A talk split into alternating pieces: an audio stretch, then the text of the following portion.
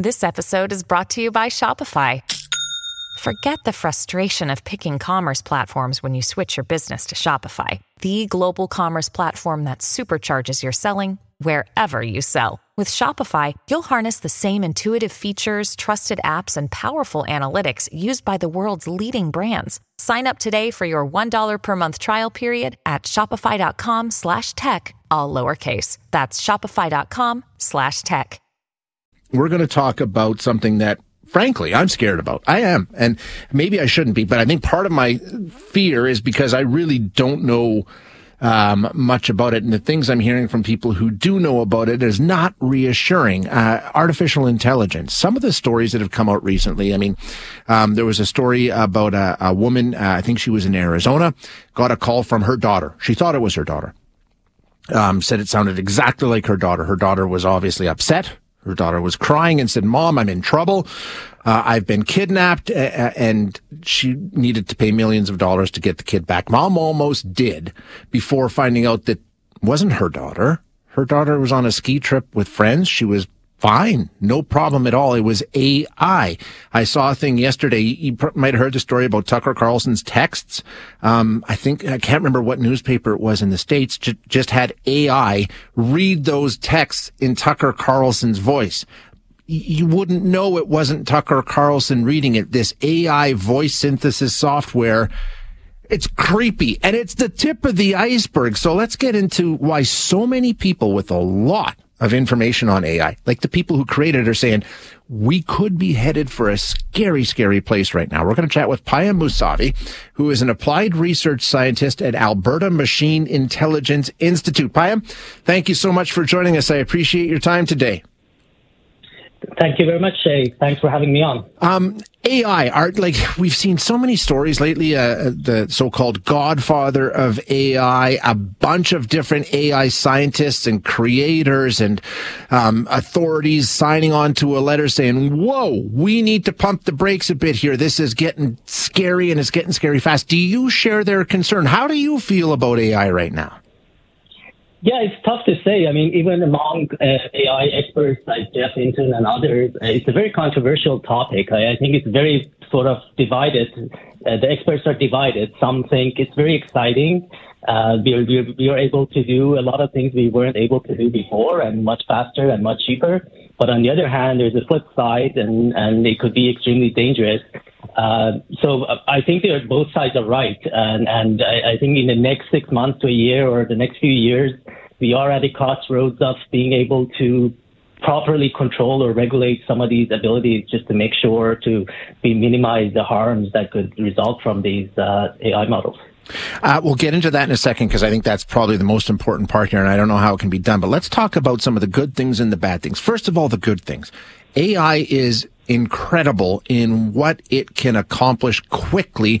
Um, you know, it'd take a team of millions of people to try and do it, and they still couldn't do it as well. Um, where do you see AI absolutely leaping us forward in a really positive way? Yeah, so like you said, uh, so there's a lot of uh, so as you can imagine, like human humans are very smart. Obviously, they're the only known source of intelligence that we know about. But I mean, we have limited memory, we have limited lifetime, uh, so we can't all of us each of us can't learn everything. So AI is a technology that could basically go on a on the internet or read all the books or consume all the information that's been painstakingly sort of gathered by humanity over generations and condense it into a model that people can interact with, ask questions of, and, and get it to do like automate a lot of the mundane tasks that perhaps we don't want to do. And more increasingly, we can get it to do even tasks that we do want to do, but it can do it better than than most people. And I've heard, like in the area of healthcare, for example, some of the possibilities of AI in healthcare, um, it could be revolutionary, right? Absolutely. Like, I mean, doctors are humans, right? Like, you can't possibly keep keep up with all the latest research and know all the remember all the diagnosis, uh, what you, what it takes to do a diagnosis, or how to read an X-ray and, and I mean, uh, uh, at least in the short term, a, a combination of AI uh, assisting the doctors could really have a positive impact on patient outcomes.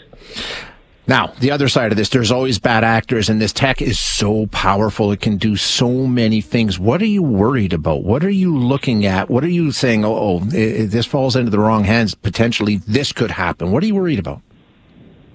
Yeah, so I guess the, the latest, if you've been following the AI news, like generative AI has been on the news for the past couple of years. So it's been around for a long time, but perhaps in the last six months to a year or so, it's become very powerful to to the point of scaring off even some of the some of the seasoned researchers such as Geoff Hinton. So generative AI in, in, in simple terms is basically learning how to generate different modes of uh, data. So it could be generating images, generating videos, yeah. generating audio and that could like in the wrong hands it, it, could have a huge negative impact. And we're seeing that right? I mean and you know what? To be honest this technology has been around for a while for a lot of good means. I mean they've used it to recreate film actors who've passed away. Their voice suddenly exists. And and like i say there's a lot of interesting and fun and exciting ways that it's being used. But like you say it can also be used for some really scary ways. But this tech is there. It's out there. That genie's out of the bottle isn't it Absolutely, yeah. I mean, I, I think at this point it would be very difficult to contain it.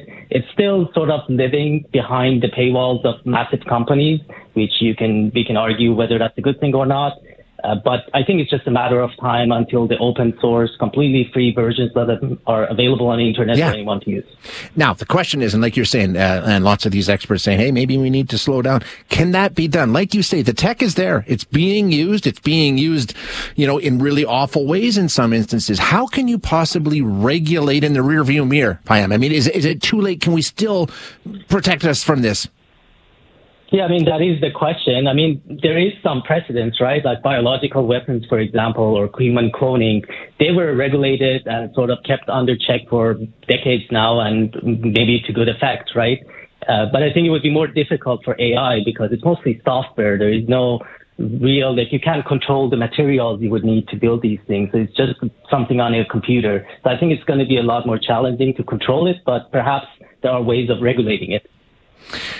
Um, and and the one thing that I was reading that, and I wonder if you can help explain this, and because uh, it's frightening to me. Um, Geoffrey Hinton, I'm sure you've read the story, the godfather of mm-hmm. AI, the yep. Google guy who's decided he's out, he's left. He, he's 75. He's saying part of it is because I'm old and I'm retiring now, but but at the same time, he's saying the one thing he's concerned about is AI very very soon, if not already, will be more intelligent than humans. It'll surpass us in terms of that capability. And then right now, we're sort of dictating these are the goals of AI. This is what you should be working towards, at some point, that intelligence is going to say, no, there's a different goal. And we don't know what happens then. Once they're sort of, for lack of a better term, making their own decisions about how they want to behave. Explain to me, I mean, uh, can you protect against that or is that just the natural progression and we will get there? Yeah, I mean, it's hard for me to see how the current technologies would be able to do that because basically these are massive models sitting in a computer. You give it an input, it gives you an output. I mean, it's a fancy output. It's a, it sounds very, I mean, in, in many cases, it is very intelligent, but they don't really have emotions yeah. or feelings or desires, right? And unless we program that in, I, I find it hard for them to develop this on their own. So maybe in the short term, I guess I'm less uh, scared of these things wanting to do things that we don't want them to do. But people wanting to use them to do things that are not good for society, that's absolutely okay. scary. That's the concern. Okay, excellent. That that makes perfect sense. Payam, thank you so much for being here. Uh, you've got a conference coming up about this, right? Upper Bound. Tell us about that. Yeah, absolutely. So Upper Bound is a multi-day AI event that sort of aiming to bring together world's AI community from ranging from researchers, industry leaders, students, and anyone frankly who's curious to learn more about AI. So it's going to be taking place in downtown Edmonton, May 23rd to 26th.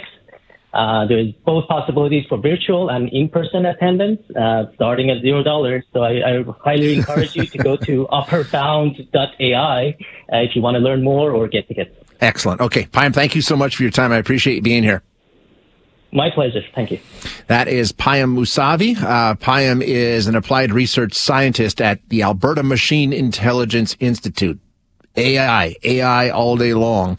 Um, we're going to keep talking about this, and we're not going to do it every day, but we're going to stay on top of this. There's so many stories that are happening in this world right now. Um, and some of them are really, really concerning. I, look up Geoffrey Hinton if you're looking for a little reading some point throughout the day. Um, he's known as the godfather of AI, sort of the creator or one of the creators. He's been around for a long time, works with Google. He left. And on his way out, said some really scary things. And the one thing that sort of struck me, and I, I got Payam to explain it a bit because I don't completely understand it. He said, at this point, we're sort of defining the goals. We're saying to AI, this is the information we want you to synthesize, process, you know, th- this is the information that we're giving you. Okay, you can do whatever you want with the information, but this is what we want you to do with it. This is your goal. We're still defining the goals. We're not at a point where this AI is establishing their own goals.